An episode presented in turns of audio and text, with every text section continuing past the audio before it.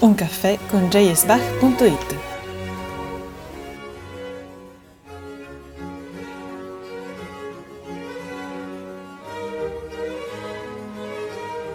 Conducono Chiara Bertoglio e Maria Borghesi.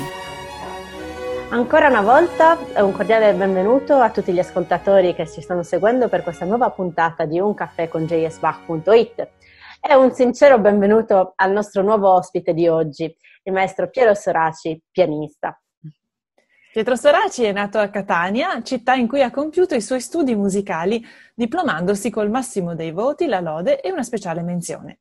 Dopo essersi affermato in importanti competizioni nazionali e internazionali, ha intrapreso la carriera concertistica, suonando in importanti sale e per prestigiose società in Italia e all'estero. Dal 2017 è impegnato in un progetto di incisione dell'integrale delle opere per tastiera di Johann Sebastian Bach per l'etichetta Da Vinci Classics. L'ultimo dei volumi pubblicati è uscito con il patrocinio di jsbach.it. È docente di pianoforte principale presso il Conservatorio Giuseppe Verdi di Milano.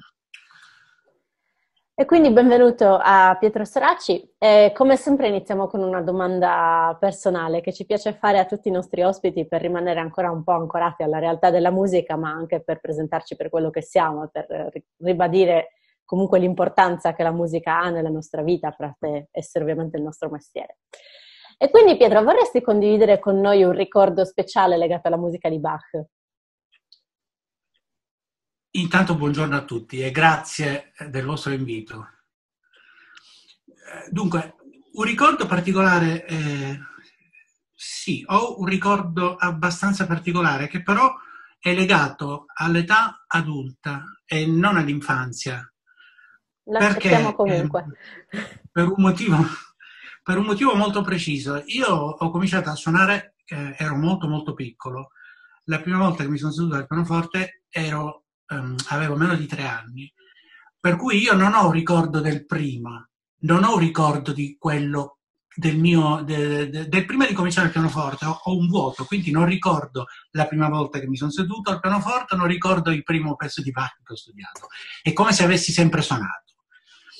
Però a un certo punto della mia vita è, è capitato un evento molto particolare eh, ed è successo nel 1996 eh, anno in cui io ero nel pieno della mia attività e mi trovavo a registrare una cosa che non c'entra niente con Bach, che erano gli studi di Chopin. Io prometto che ehm, quando registro faccio delle sessioni eh, di massimo 4-5 ore di registrazione, quindi registro in più riprese perché mi trovo meglio così. E l'ultima seduta prevista per gli studi di Chopin mi sono accorto che avevo poco da fare, avevo forse da fare un paio di ore di registrazione al massimo, quindi mi sono chiesto cosa faccio nel tempo rimanente. Cosa faccio? Non so come, ma eh, mi è venuta questa idea balzana di registrare le variazioni Goldberg. E, ehm, non ho mai capito perché ho pensato di fare questa cosa, probabilmente perché eh, allora nel 96 io, diciamo così, avevo una conoscenza eh, del repertorio bacchiano di circa 60-70%, quindi buona parte lo conoscevo già, però non avevo mai fatto nulla di ufficiale, non avevo mai fatto nulla in un concerto. Avevo suonato Bach in classe, negli esami, forse ho suonato qualcosa in concerto, ma in linea di massima era uno, un autore mai praticato a livello professionale. Per quanto abbia studiato seriamente, ma non avevo mai certo. suonato nulla in pubblico. E così ho provato a, a fare questa cosa, che era un po' quasi come un gioco. E mi sono accorto però che mancando due settimane alla seduta di registrazione non potevo imparare le Goldberg in due settimane. E così ho deciso di farne la metà, ripromettendomi di completare eventualmente con un'altra seduta l'altra metà. E così è andato. Ho registrato le prime 15 variazioni, mi è sembrato che il lavoro fosse completato, si può dire completabile in italiano, no? Vabbè, lo diciamo sì. così. Valesse la pena, insomma, di essere concluso e così praticamente nel giro di un mese è nato questo CD. Naturalmente all'insegna proprio dell'esecuzione istintiva assoluta fatta di getto senza alcun pensiero preordinato, come è sempre del resto stato nelle mie abitudini, E, e, basta, questo è un ricordo bellissimo. Aggiungo brevemente che eh, dopo che eh, ho fatto questo, è successa una cosa eh, che io non avevo premeditato, semplicemente io smetto di suonare il pianoforte, non suono più il pianoforte, non faccio più concerti, continuo a insegnare in conservatorio, ma praticamente col, con, i, con, i, concerti ho chiuso. A parte qualche concerto sporadico fatto ripassando qualcosa del repertorio già acquisito, non ho fatto più nulla. E questo è un silenzio che dura per vent'anni. Io per vent'anni ho fatto altro. Fino al giorno in cui casualmente incontro Edmondo Filippini che ascolta le Goldberg e mi chiede di fare l'integrale. È divertente il fatto che sia nato tutto da una casualità, da, da semplicemente ho due ore libere in sala di registrazione, cosa faccio? Ed è nato tutto da lì. Questo insomma insegna come a volte la vita ci riserva delle cose così interessanti nate su, una pura casualità. Io naturalmente ho accettato subito eh, perché mh, ho capito subito che è un lavoro che avrei potuto svolgere, come poi in effetti è stato, con la massima calma, con i miei tempi comodi, da, diciamo, lo possiamo dire da una persona di una certa età, insomma, posso, avrei potuto farlo comodamente, perché nessuno mi avrebbe mai chiesto di fare un disco al mese, quindi sicuramente avrei fatto le cose con comodo. Mi piace sottolineare questo evento sia per la casualità con la quale è nata che poi per quello che ha innescato. Benissimo. E questo progetto appunto di registrazione delle opere per pianoforte, per tastiera, insomma, integrali di Bach, eh, oltre che eh, realizzato dalla Da Vinci Classics, è anche realizzato in collaborazione con la Berenreiter, la casa editrice, in quanto la tua incisione sarà la prima realizzata al pianoforte in cui si utilizza la nuova edizione critica. A questo proposito volevamo chiederti quanto è importante per te come interprete la scelta di una particolare edizione per l'esecuzione di Bach Bach e su quali edizioni avevi iniziato a studiare Bach da ragazzo? Naturalmente è, è, è importante lavorare su una buona edizione e io avevo già scelto la Barrier Writer diversi anni fa. Avevo però cominciato con, ehm, ai miei tempi si usava molto l'edizione di Bugellini, rivista da certo. Bugellini. Ehm, a un certo punto però in Italia cominciò ad arrivare soprattutto la Helle Verlag. Sì. E quando arrivò la Helle Verlag sembrò che arrivò la luce dopo l'oscurità. E vedevo tanto entusiasmo. Io sinceramente quando vedo troppo entusiasmo sono un po' diffidente. Però sono andato a vederla, effettivamente eh, mi sono accorto che era una, una, gran bella edizione, fatta molto bene, poi anche la carta con la quale era stampata, la grafica, ma soprattutto anche i contenuti sembravano molto affidabili. Ehm, un giorno però è successa una cosa che non mi aspettavo, e cioè mi sono trovato a fare lezione a un mio studente sulla partita maggiore di Bach. Ricordo perfettamente la composizione, ricordo che io seguivo sulla mia L e lui suonava sulla sua L. Praticamente ogni 3-4 righe lo dovevo fermare perché c'era qualcosa di diverso. Quindi ho capito che ci sono più L che non sono uguali fra di loro, senza nulla togliere al fatto che, mm, che la L rimane un'ottima edizione. Però quando faccio notare agli studenti che dicono ho studiato sulla L, io dico quale? E poi, ma ce n'è una sola. E detto, no, ce n'è più di una, sono leggermente diverse fra di loro, sono tutte buone, affidabili, ma hanno, eh, ho notato che praticamente loro hanno una reazione un po' come se gli rovinassi la festa, no? Per cui in conclusione è importante, anzi importantissimo, usare una buona edizione, ma non cerchiamo l'edizione verità, quella che è assoluta eh, in tutti i sensi. Insomma, lasciamo perdere un po' i fanatismi conserviamo il buonsenso utilizzando una buona edizione, come è giusto che sia. A patto però poi di anche di leggere la musica, perché noi dobbiamo avere una edizione, ma poi dobbiamo leggere quello che c'è scritto. No?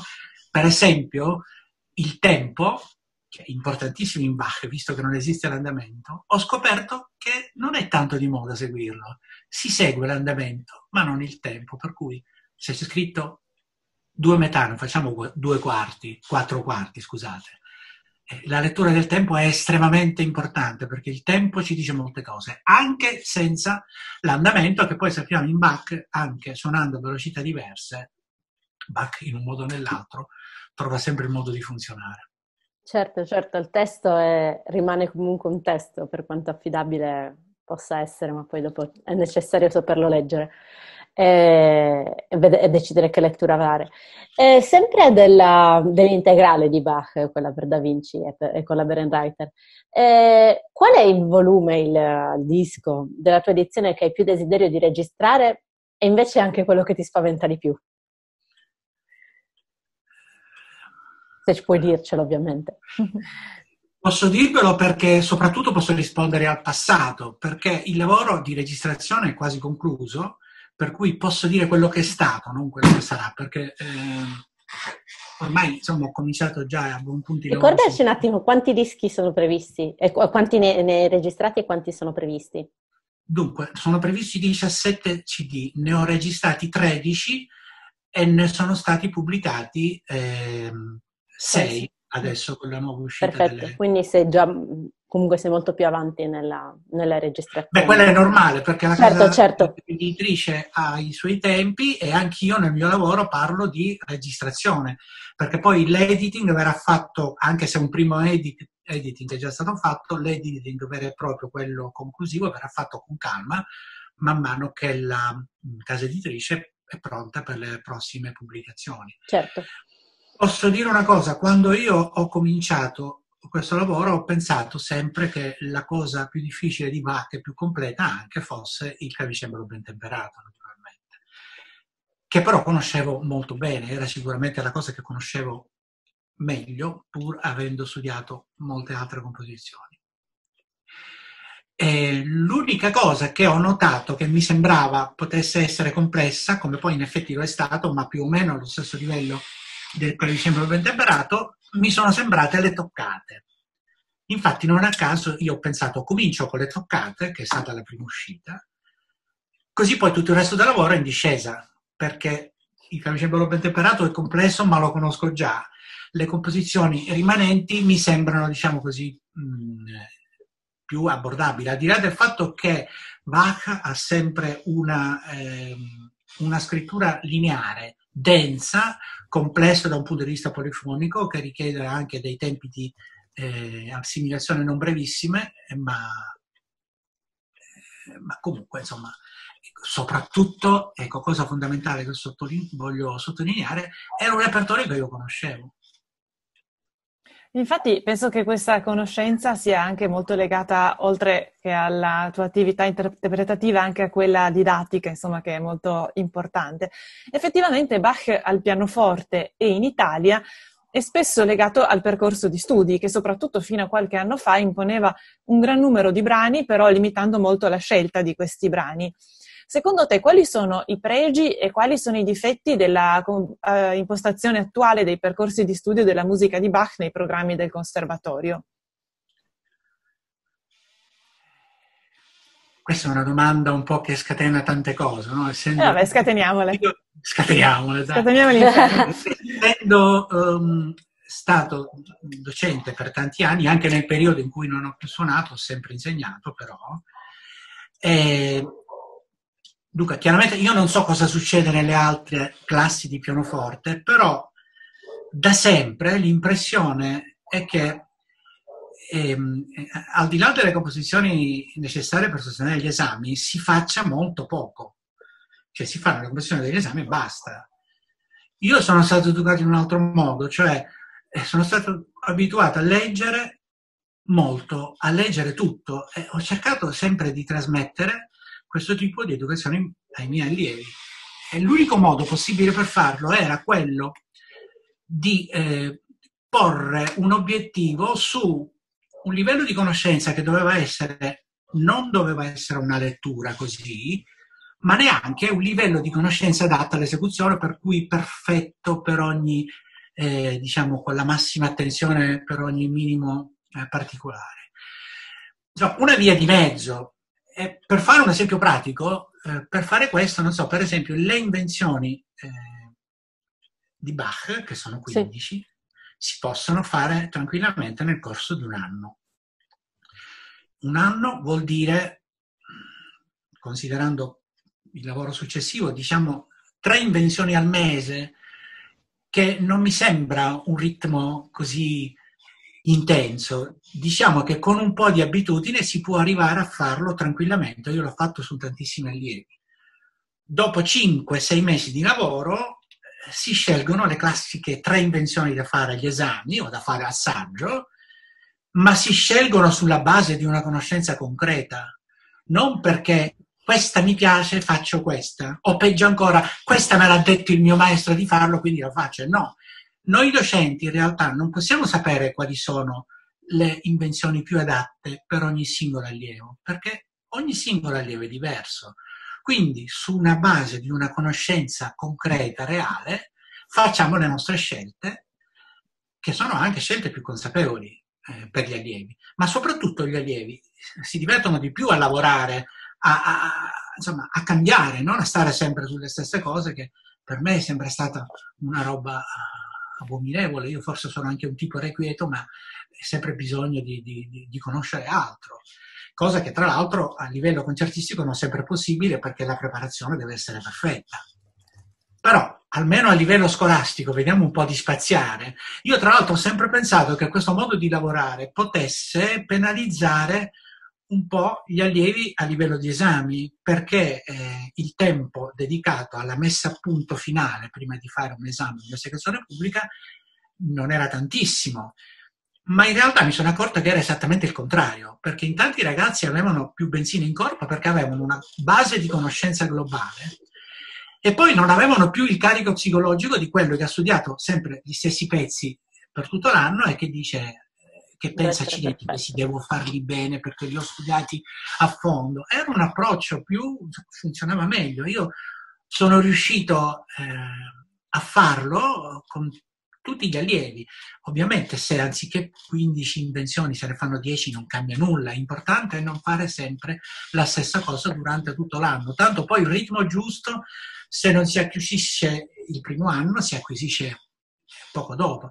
Naturalmente eh, questo è il mio punto di vista, questo ci tengo a dirlo, ci sono altri modi di insegnare altrettanto efficaci. Certo, certo. Sì, diciamo che almeno parlo nella mia esperienza, questa grande apertura di repertorio è avvenuta dopo il diploma, nel senso che è molto più avvenuta nel momento in cui, sì, nel senso ci si specializzava e quindi a quel punto per fare una partita in concerto diciamo che più o meno le conosci tutte, cioè le, le lette in maniera approfondita. Eh. Però diciamo sì, sarebbe bello iniziare a farlo da prima.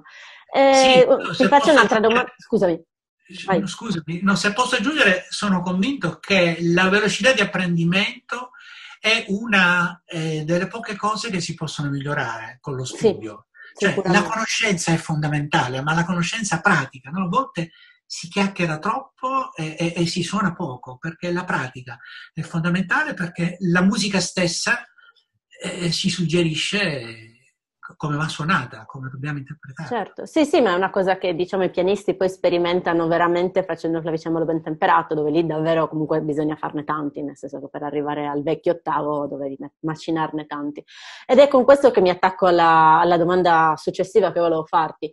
Eh, Secondo te nei programmi di studio, uh, quelli attuali e quelli precedenti con il vecchio ordinamento con cui ci siamo formati tutti noi, utilizzano Bach per qualcos'altro, per esempio per migliorare la polifonia, per questioni di tecnica, eccetera, oppure insegnano ad amarlo davvero? Cioè c'è il rischio che Bach in conservatorio faccia la fine di Dante e Manzoni che invece fanno al liceo? Cioè quegli autori che poi appena finito il, il percorso di studi te li dimentichi appena possibile, oppure mh, mm, in conservatorio già si impara veramente ad amare Bach e a capirne l'importanza. Insegnare ad amare la musica non è un compito facile. Io quello eh, che appunto ho cercato eh, di fare in base a quello che ho detto prima è quello di abituare i ragazzi alla conoscenza. La conoscenza eh, aiuta ad amare e per fare, una, eh, per fare bene insomma, questo processo di conoscenza, come ho detto prima, bisogna spaziare. Allora i ragazzi si sentono veramente arricchiti, mm, eh, cosa che lavorando su poche cose non può succedere. Si sentono arricchiti e, e si sentono insomma, io non ho mai sentito dire sono stanco di far Bach. Bach è difficile che stanchi, non ho mai incontrato nessuno dei miei allievi che me l'abbia detto, però è inevitabile, senza che noi ce ne accorgiamo, che comunque ehm, Bach abbia una valenza completa, cioè c'è l'agilità, c'è la polifonia, si impara il legato, si imparano tanti aspetti del pianoforte. E il bello è che lo fai facendo della musica meravigliosa, per cui è un aspetto didattico musicale insieme è perfetto sotto questo punto di vista. Io sono convinto insomma, che chi eh, suona tanto Bach suona bene anche quasi tutto il resto, perché Bach è sempre visto un po' come la base. Sì. Esatto. In questo senso, allora direi che Bach è proprio un po' un cammino che inizia da piccoli, insomma, e, e va fino a al completamento di tutto quello che è la nostra esperienza musicale e ce n'è sempre ancora da scoprire e da, da godere. Per cui volevo chiederti eh, un tuo progetto, un sogno nel cassetto che hai ancora legato alla musica di Bach. Beh, dopo aver fatto l'integrale, francamente, mm, il cassetto è completamente vuoto, se lo capovolgi non è nulla. Nel senso che penso che il massimo che si possa realizzare sulla musica di Bach io l'ho già realizzato, insomma, è, è, in fase di realizzazione, quasi di completamento ormai, però ecco, è difficile sognare qualcos'altro. Mi pare che, che si bello. possa essere soddisfatti già così, no? Cosa dici tu, Chiara? Assolutamente sì, senz'altro. Sì, beh, sicuramente diciamo che si è trattato di una grande impresa e un'impresa direi la prima assolutamente in Italia tra i pianisti, potrei starmi sbagliando, Chiara ti prego di correggermi in di diretta, no. nel senso che eh, però mi, mm, è del tutto inusuale per, dei, per pianisti italiani eseguire così tanto Bach e come dicevi tu all'inizio sono tanti coloro che lo studiano, che ce l'hanno in repertorio mh, mm, quotidianamente, ma che poi non lo portano in concerto e tantomeno lo incidono prima o poi si capirà anche perché questa cosa. Beh, Ma adesso... sì. Dimmi. No, se posso dire, il discorso dell'integrale eh, eh, nasce da quel tipo di approccio globale del quale ho parlato prima, che naturalmente io ho applicato anche per le sonate di Beethoven, per i pezzi romantici, per, per, gli studi, per qualsiasi cosa, anche eh, gli studi, insomma io prima di incidere gli studi di Chopin ho studiato una marea di studi anche di, di altri importanti autori, cioè è sempre la conoscenza globale che è una cosa che si impara con l'abitudine da piccoli.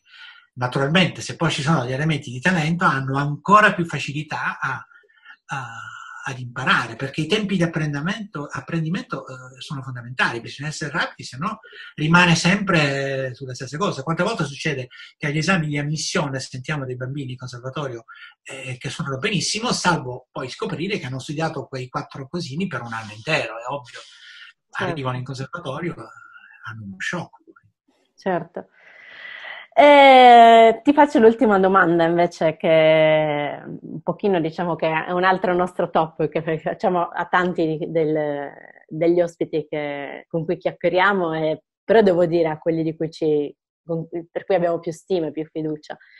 E senza retorica, ma tu che cosa ti aspetteresti e che cosa auguri anche a una realtà come quella di jspac.it, una realtà nata di recente, eh, però con grandi aspettative, con grandi... Cioè, quanto secondo te può essere importante creare una realtà che faccia da ponte tra diverse iniziative bacchiane in Italia? Ti sembra eccessivo oppure che ce ne sia bisogno e se ce n'è bisogno in che forma? Direi che mi sembra assolutamente una bellissima idea perché ovviamente i tempi eh, sono maturi perché eh, da un punto di vista informatico ci possa essere un punto di riferimento sul web che faccia da ponte, che smisti il traffico, che mi auguro essere abbastanza congestionato, eh, per Vaca, assolutamente. Quindi auguro il meglio possibile anche perché è, è in mano a persone, e questo lo posso dire oggi che vi conosco meglio, giovani, intraprendenti, con tanta voglia di fare e soprattutto con tanto entusiasmo che è una cosa spesso che manca nella musica. L'ideale della musica, io dico sempre, bisognerebbe sempre farla per hobby, ma questo non è possibile sempre, perché purtroppo Ogni tanto si, bisogna mangiare. Sempre andare, cerco sempre di andare in quella direzione, ma c'è qualcuno che mi tira dall'altra parte e purtroppo ogni tanto sono costretto a fare le cose seriamente. Però è importante prendere, ehm, fare le cose sempre mantenendo sempre un certo entusiasmo, eh, non prendersi troppo sul serio eh, e soprattutto eh, lasciare spazio a quello che è il nostro istinto. Istinto che non è una cosa suonare come capite prima, ma è un istinto istruito, solo che l'istinto elabora le conoscenze in maniera istintiva, senza ragionarci su. E questo credo che sia anche la principale dote di un musicista, ossia quella di assemblare le nostre conoscenze senza ragionarci su troppo. E credo sì. che questo Bach lo sapesse fare veramente bene, insomma, perché da quello che ci raccontano era proprio un po' il suo modus vivendi, il suo modus operandi, insomma, quindi... Probabilmente, nonostante le formule che lui utilizza, eh, evidentemente scriveva in maniera istintiva. Esatto. Certo. Noi ti ringraziamo tantissimo per la tua partecipazione a questo nostro caffè. Auguriamo tutto il bene possibile a te e al tuo grande progetto di registrazione che veramente arricchirà la discografia italiana e internazionale notevolmente nell'ambito bacchiano. E ti ringraziamo ancora per essere stato con noi. Ringraziamo Grazie. tutti gli ascoltatori Buon... che continuano a seguirci sempre passaggio dopo passaggio. Buon, Buon proseguimento per il vostro lavoro. Grazie, Grazie mille. Grazie.